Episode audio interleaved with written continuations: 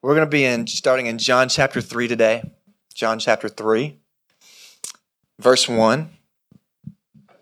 So it's been an interesting kind of walk so far through John, don't you guys think? Like last week, we studied and talked about where, where uh, Jesus comes in here and he's just flipping over tables, man, and doing crazy stuff, right?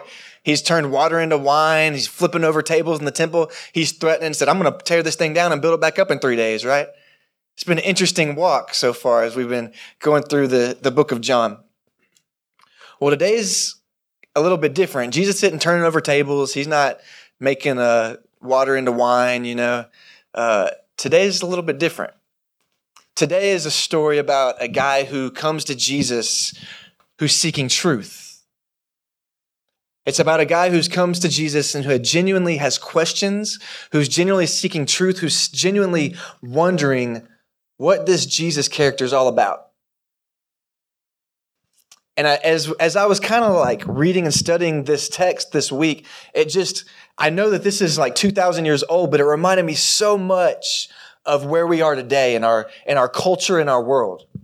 I feel like we have so many people who are seeking and searching and looking for truth. They have questions. They're needing answers. They want to find hope. They want to find peace. I, I think you know, people say that the, the church is on the decline and whatever, but I think, man, that we live in one of the most spiritual times in history. The problem is that people are looking for the answer, they're just not finding Jesus in the answer. Or, excuse me, they don't think Jesus is the answer. And I don't know all the reasons for that. You know, I don't know if it's because they've been hurt. I don't know if they, you know, if they've been hurt by the church or whatever that is. But we, I believe, live in a super, just this spiritual time where people are looking for answers. They're looking for hope. They're looking for truth. Like I believe they're genuine, genuinely seeking truth. And I just want to find Jesus, man. I want to find that truth. And so it just kind of, it just kind of hit me and made me just, it just reminded me of where our culture is today, right? And so here we are at this story as it takes place right after Jesus turned over the tables and uh, he's turned the water into wine. And, and, and it seems like crazy stuff, but what he's been doing in those stories is he's been symbolically showing the Hebrew people, symbolically showing uh, the Jewish people that I've come to change things, man. This, this old religion that you guys are following, this old way, I've come to change things. I've come to bring something new. And so, um, after the temple incident where Jesus is trying to show him, I'm coming to bring something new, here comes this guy. And there's this guy named, his name is Nicodemus. And Nicodemus was actually around there. He would have seen Jesus turn the water into wine, or he would have heard about it at least. And he's probably, if he wasn't in the temple when Jesus was flipping over the tables, he was around it, heard about it, knew what was going on. And so after Jesus does this, this guy Nicodemus, he comes to Jesus seeking truth. And what's interesting is he wants to know truth. He wants to find out the truth from Jesus. But if you, as you will read, he comes at nighttime to seek this truth. Because it's like he wants to know the truth, but he doesn't want anybody else to know that he's coming for the truth. Right? So he's like, I'm just going to come under the cover of darkness. I'm going to come quietly. Don't want anybody to know. I'm going to seek out Jesus. But guess what? Even in the dark, even in the nighttime, Jesus is there. And Jesus speaks and Jesus answers. And so this, this Nicodemus guy is a really, he's, he's kind of famous in the Bible. He's a pretty, he's a pretty interesting character, this Nicodemus. He comes secretly at night. And one of the reasons why he comes secretly at night is because Nicodemus represents the spiritual elite. Nicodemus represents the spiritual leadership in the church. Nicodemus was, as the Bible calls, a Pharisee. And, and I'm not going to go into all of the, what a Pharisee is, but the Pharisees were essentially the religious elite, like the super pastors. Um, and coincidentally, they were the people who were most, who Jesus had the most contentious relationship with. The super religious. And it, it, always stands out to me. It always strikes me as interesting. And probably for you guys too, right? As you read the Bible, the people who Jesus is having the most trouble with isn't the people who are like the prostitutes or the drug addicts or the people who know that they're lost, the people who know that they're going nowhere. It's the spiritual elites. Right? And so these Nicodemus, his people, are the ones that Jesus kind of has the most contentious relationship. As a matter of fact, this Nicodemus was a very important rabbi. At one point in the text, Jesus re- refers to him as the teacher of Israel. Not just like some teacher or like some rabbi, the teacher of Israel. Like if y'all call me, started calling me Michael Gerald, the pastor of Texas, it could stick, right? but that would allude to me being important, right? Which I'm not, but so, but so Nicodemus, he's this important important character because they're referring to him as Jesus refers to him as the pat or the rabbi of Israel. So we know he's important. We know he's one of the guys that Jesus oftentimes has this most contentious relationship with. We know he's wealthy. There's all these things that, that we kind of know about him. He seems to be important, seems to be wealthy, seems to be like this, you know, big shot. But I think the most important thing about Nicodemus is that he seems to be genuinely, genuinely seeking the truth. He seems to be genuinely coming to Jesus for answers, saying, I really want to know what's going on here, Jesus. And I think if we step back from it and, and look at ourselves again, I think that's a really huge key for us as we approach Jesus. That we would approach him genuinely and wanting to know the truth. And, and the reason why I say that is because oftentimes maybe it's just me, right? Maybe it's just just my thing. But when I come to Jesus, I'm like, Jesus, I messed up. I have this going on in my life. I don't really like. You know, could you fix it? Could you make me feel better and just handle this for me, Jesus? And the, oftentimes the response I get from Jesus is, "Yeah, I can, I can do this. I can handle this for you. But here's where you need to change." I'm like, hold up. Let's not talk about where I need to change. Just make me feel better and handle it, Jesus, right? But sometimes the truth, when we genuinely seek truth, it means we got to do something different as well. Jesus is going to speak into our lives and it might challenge us and we might not like it. But if you want to get to the truth, you got to step into that. So Nicodemus comes to Jesus. He's genuinely seeking truth. And we're just going to kind of, instead of turning over tables, Jesus actually just has a conversation with the guy, right?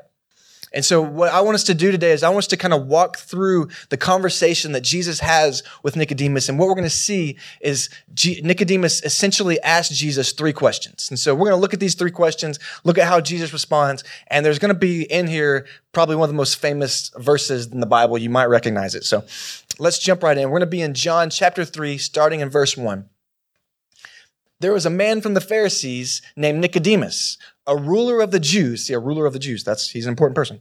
This man came to him at night and said, Rabbi, we know that you have come from God as a teacher because no one could perform these signs you do unless God was with him. Jesus replied, I assure you, unless someone is born again, he cannot see the kingdom of God. So Nicodemus's first question, it, you're like, that's not a question, Mike. Did you take English? There's no question mark there, right? It's, it actually is a question. What Nicodemus is trying to do is he's essentially trying to get Jesus to prove his credentials. He's wanting to get into a theological discussion with Jesus. And Nicodemus, he, he actually comes out doing pretty well. He shows Jesus a sign of respect because what he does is he first and foremost, he acknowledges Jesus as somebody from God, which was a big deal because a lot of the Pharisees, the last thing they were saying about Jesus is that he is from God. Nicodemus walks in. He says, Hey, man, look, no one could be doing these things you're doing unless he was from God. Like, you got to be from God because I've never seen this before, right? but and, and like this was one of the biggest deals because the Pharisees had the hardest time acknowledging that Jesus was from God. As a matter of fact, not only do they not acknowledge that he's from God, oftentimes they accuse him straight of being from Satan. Like there's in John 7, they accuse him of being demon possessed and try to kill him. Again, that is not the right answer, right? That's not what you're supposed to do when it comes to Jesus.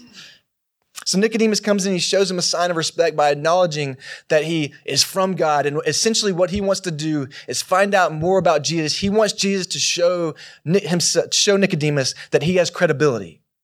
He wants to see his credentials. He says, let's get into a theological discussion. Let's talk about, you know, giving to the poor. Let's talk about what the Sabbath looks like. Let's talk about all these different things and break it down and let me understand and see that you have credibility. If y'all know anything about Jesus, man, he doesn't take the bait. He's like, no, we're not going to play that game. Instead, what Jesus does, he says this crazy thing about rebirth. He says, well, in order to see the kingdom of God, you must be reborn. Nicodemus wants to talk about religion. Nicodemus wants to talk about theology. He wants to talk about Jesus' merits as a teacher. Jesus wants to talk about Nicodemus' heart. Jesus wants to talk about the nature of his relationship with God. And so what happens, and we do this a lot too, Nicodemus comes to Jesus wanting to talk about secondary issues. So, so we want to come in here like, all right, are we, how often do I need to go to church? You know, can I drink? Like, how much am I supposed to tithe? How much, you know, Calvinism versus Arminianism? Let's talk about all these secondary things. And Jesus comes in and goes, all right, all those things are great. You know, we can talk about all those issues and we got answers for them. You know, that's great. But guess what? None of that matters if you don't get this over here. He's saying before we get into that theological discussion, before we do all that other junk, you got to know, Nicodemus, you must be reborn first. Unless none of the rest, it doesn't matter. It's just a waste of time when you're doing a whole bunch of stuff. Jesus says, unless someone is born again, he cannot see the kingdom of God. You can't see the kingdom of heaven unless you're born again. Essentially, what Jesus is saying to Nicodemus is there's something that has to happen to you, and Jesus calls it being born again. There's something that has to happen to you in order for you to see God, in order for you to know God, in order for you to have a relationship with God and essentially get to heaven. And he calls it being born again. Why does he call it being born again? Isn't that a weird kind of way to phrase it? Essentially what Jesus is saying, you must be born again. In other words, you must be made new. And the reason why you must be made new is because the, the person that you are right now, the thing that you are right now is broken. And there's something wrong with it. And there's something that's not right. Essentially, Jesus is telling Nicodemus, you must be born again because there's something about humanity as a whole that's broken and needs to be fixed. To quote John Calvin, he says, by the word again, he's talking about this text, born again. He doesn't mean the amendment of a part, so not just fixing a certain part, but the renewal of the whole nature. Hence, it follows that there is nothing in us that is not defective. What Jesus is saying is the whole thing's broken, man. Which is kind of a hurtful idea. Like, I think that we could all agree if I said, yeah, man, there's something wrong with this world. Humanity's broken, right? You know, this world's messed up. You'd all be like, yeah, turn on the news and you can see that it's messed up. You see people being hurt. You see people being, you know, you look, I mean, you just got to turn on the news. You see awful things all the time. You're like, yeah, humanity's broken. And we can agree with that. But no one wants to agree with, yeah, but you're broken. There's something wrong with you. Like, we're like, we're all good with you. That guy over there, hmm. Ryan, the, the singer, something's wrong with that guy, right? We're okay with that until someone says, But Mike, there's something broken in you too. I'm like, Easy now. Come on now. I'm the preacher. I can't be broken. it's kind of a hurtful idea. And what Jesus is essentially saying is, you must be reborn, you must be remade, you must be made new because it's not a quick fix. You can't just get go go get the ab ripper X and be you know work on those abs and fix the whole thing, right? It's a whole renewal of the body. There must be a total rebirth. And I like Nicodemus because, you know, he reminds me of me. It's, it's not, to be honest with you, it's not usually a good thing when somebody in the Bible reminds you of yourself. Just want to point that out. Unless it's Jesus. Like Jesus says something like, yeah, that reminds me of me. Then you're just prideful and there's something wrong with you. But oftentimes you see, you see the Bible and you're like, oh man, yeah, that is definitely me. Sorry. Anyways, so this is how Nicodemus responds, probably the way that I would. But how can anyone be born when he is old? Duh, right? Obvious question. Nicodemus asked him, Can he enter his mother's womb a second time and be born? How can anyone be born when he's old? Oh, can he enter his mother's womb a second time and be born? I think we would probably all agree that that's a pretty fair question, don't you think? Right? If you don't think it's a fair question, you've just been a Christian too long. You've, you've missed it. You're out. You're gone. What's funny, and something that I actually love about Jesus, is that the concept of born again, like we think that's like this crazy, like we're kind of used to it, but at the same time we're looking at it like that's kind of a crazy phrase for him to use. But the concept of being born again wouldn't be that strange to Nicodemus.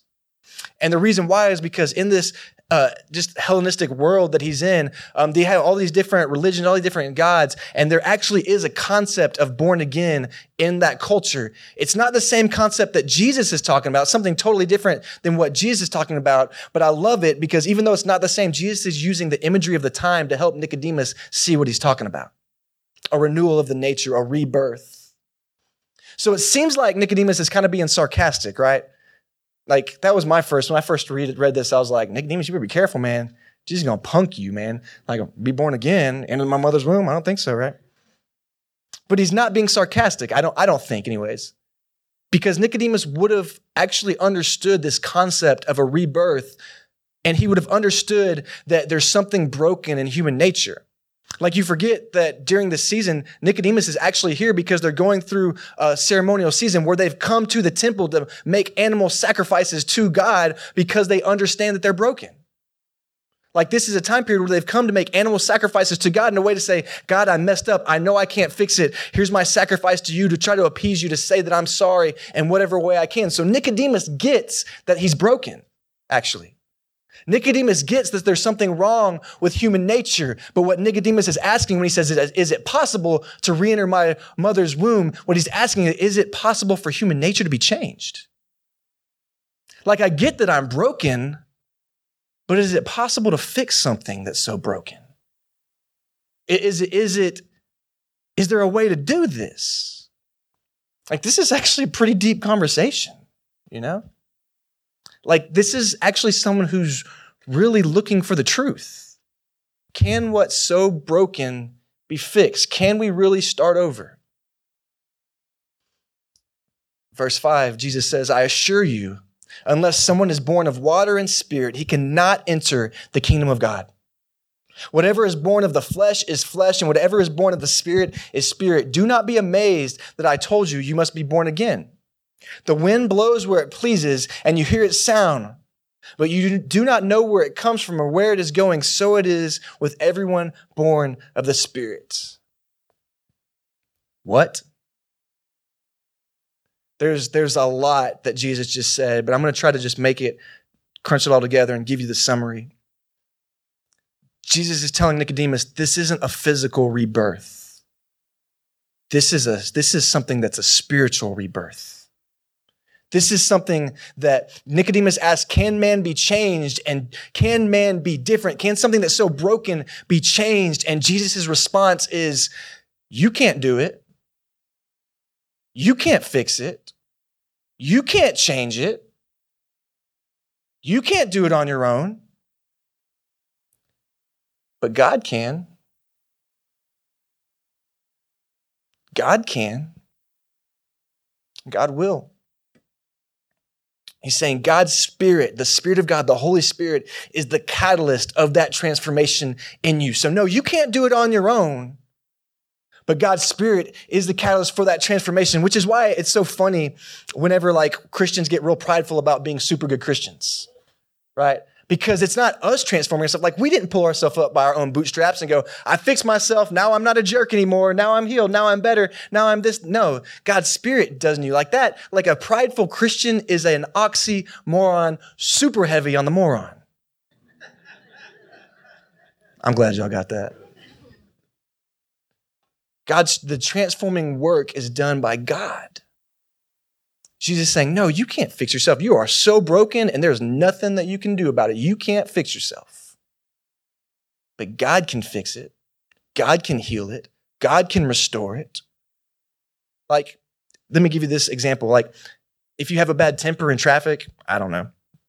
I heard people do maybe you might calm that temper down a little bit, or maybe you have a temper with your family or whatever it is, and you might be able to say, All right, I'm going to get a little bit better, and you work on it, you get a little bit better, and you might be able to fix a little bit of the symptoms of that temper, but you can't fix the anger that comes, that brings that temper out. God's the one that heals that angry part of you. Does that make sense? God does that in you. So God, Jesus says, it's not something you do of your own. It's something the Spirit of God does in you. And so Nicodemus He's got more questions. The third question How can these things be? asked Nicodemus. And this again, I love Jesus because he's feisty, right? How can these things be? asked Nicodemus. And Jesus makes fun of him a little bit. He says, Aren't you a teacher of Israel? Don't you know these things? Essentially, he's going, Nicodemus, bro, you should know this. You should know this, Nicodemus. Aren't you a teacher of Israel? Don't you know these things? Jesus replied. I assure you, we speak and we know and we testify to what we have seen, but you do not accept our testimony. In essence, I've been trying to tell you, man, but you won't accept what I'm trying to tell you. I have told you about these things that happen on earth and you don't believe. How will you believe if I tell you about things of heaven? So, how will you understand how salvation happens if you can't understand these little things over here, Nikki? Nikki, sorry, Nicodemus. Those are the things I say in my head that aren't supposed to come out. No one has ascended into heaven except the one who has descended from heaven. Jesus is essentially saying, I can go, I can know these things because I came down from heaven.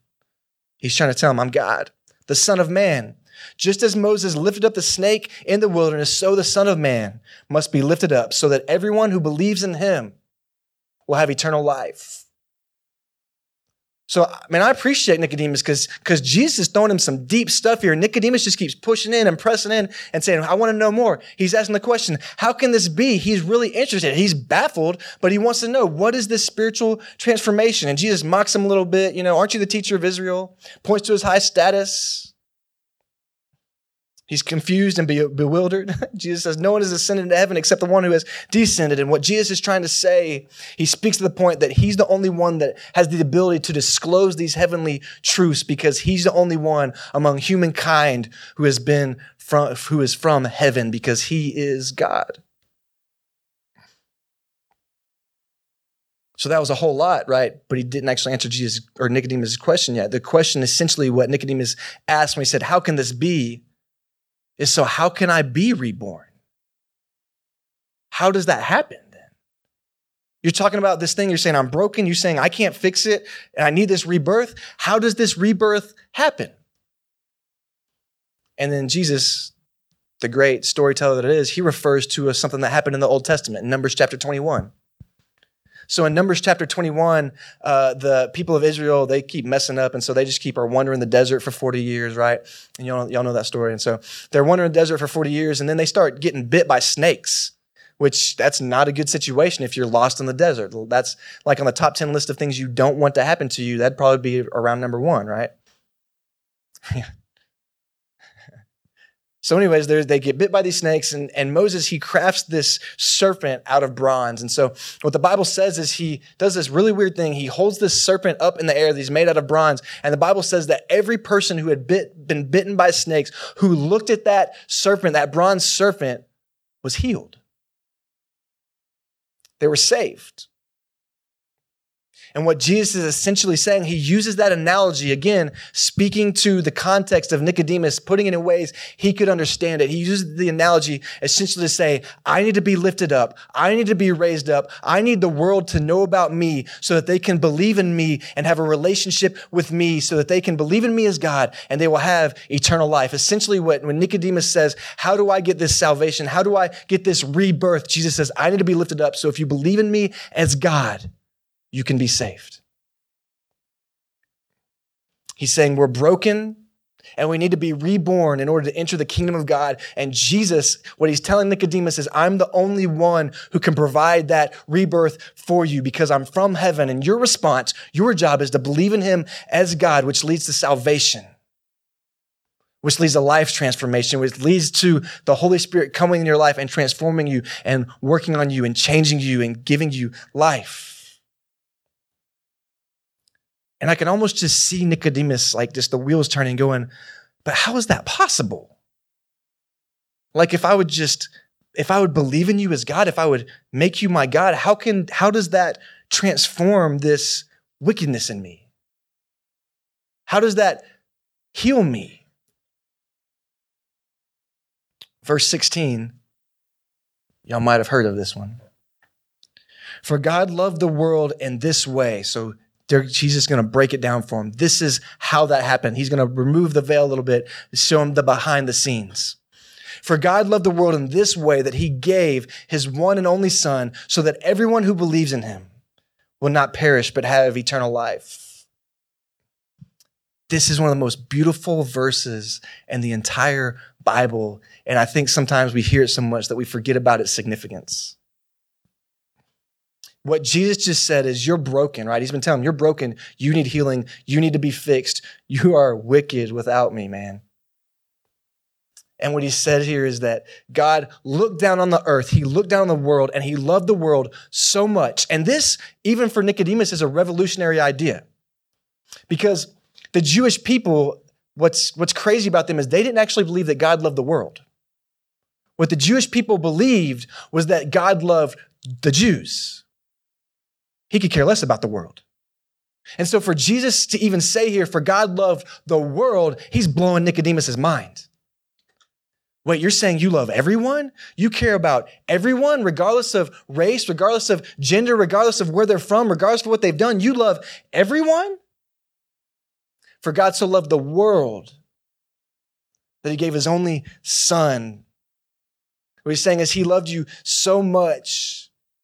This love for his creation drove him to send Jesus to earth to die for your sin. And Jesus says that everyone who believes in him would have everlasting life. Verse 17 For God did not send his Son into the world that he might condemn the world, but that the world might be saved through him. And I love that second part. For God did not send his Son into the world to, the, excuse me, that he might condemn the world, but that the world might be saved through him. Anyone who believes in him is not condemned, but anyone who does not believe in him is already condemned because he is not because he has not believed in the name of the one and only Son of God. And the reason I love this, where he says, God did not send his son in the world to condemn the world, is because he had every right to do that. Like he's looking down on the world, our wickedness, our sinfulness, like just how messed up we are. And he had every right to go, all right, let's just start this thing over. Let's just kill everybody. Let's just end this thing, redo. If I was God, that's what I would have done. I'm sorry. You're all dead. but thank God I'm not God, right? And I and I and I love this because so oftentimes we think of of Jesus or we think of God as like this Zeus up in the heavens who's just like waiting for you to mess up and strike you with the lightning bolt because he just hates you so much and he can't wait to fix you, right? But that's not who he is. He says, God, look down on you and get this. He looked down on you in your wickedness. He looked down on you in your worst. Like the like he didn't look at the person that you, you're bringing here today, like church clothes, like, oh, look at me, I'm so put together and great. No, he saw your heart. He looked past all of that stuff and saw the wickedest, the worst parts of who you are. And he said, I love you still. I love you still. And he sent Jesus, and instead of killing us all, He sent Jesus not to condemn us and not to even say, You're wicked, Mike. You're evil, Mike. This is what you deserve, Mike. He sent Jesus to say, I love you, Mike. And I want to heal you, Mike. And I want to give you hope, Mike. And I want to save your soul, Mike. And you guys too, not just me. So that anyone who would believe in him, you're like, believe. So I believe in Jesus. Yeah, I believe he existed. No, the idea there is that we would believe in him as your God that he would become your God. How does that happen? There's kind of some steps, right, that we figured out. The first one is acknowledging that first thing that he talked about with Nicodemus, that you are a sinner, that you're broken, that there is something in you that needs to be fixed.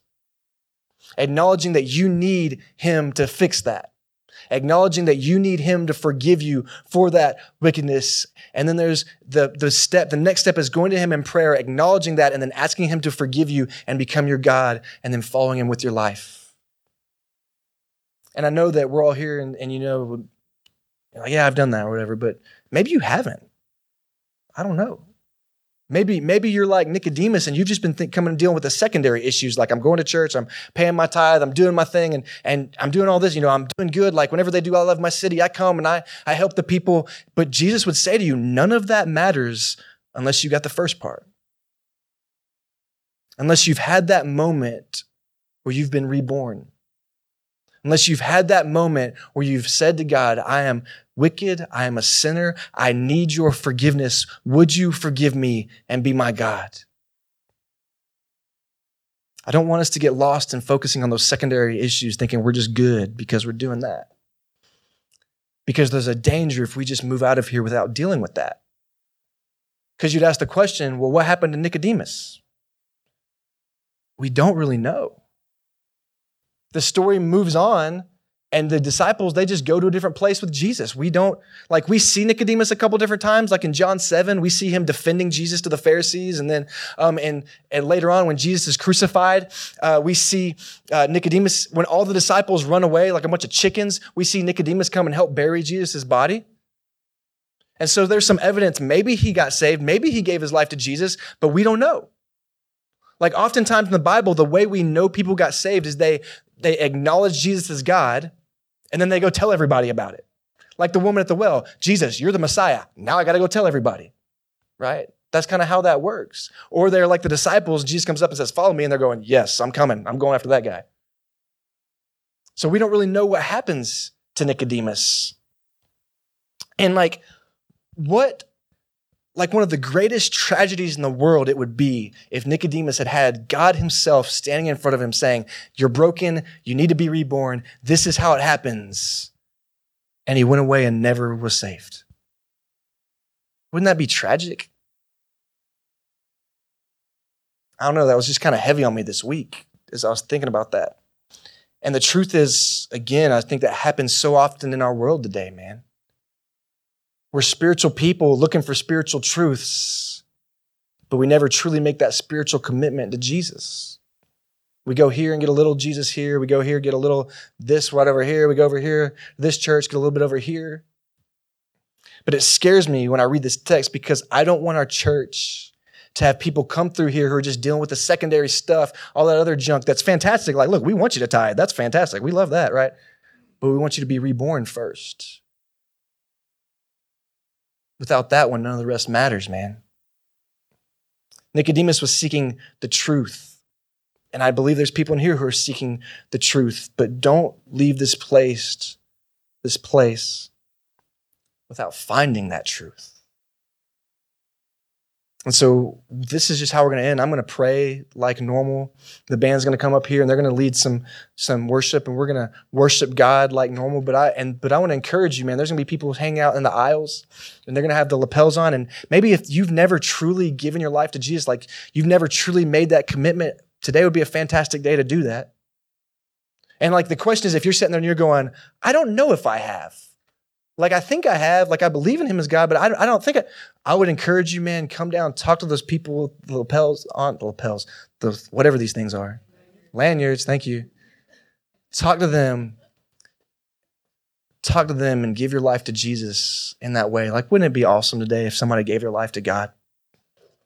I'm going to pray and I would encourage you, man, acknowledge your sin, realize you're broken, forget about all the secondary issues, and let's deal with this one first.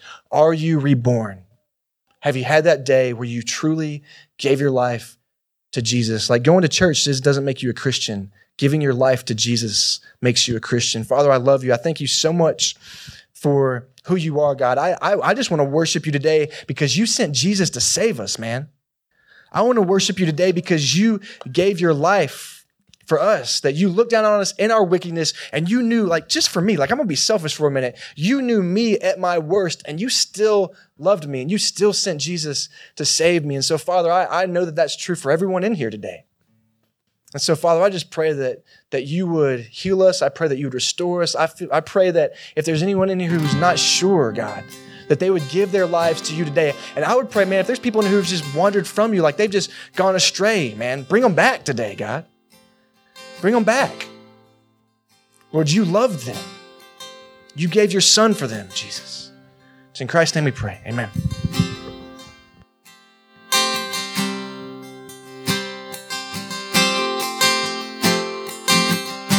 Let's stand together, sing this last song.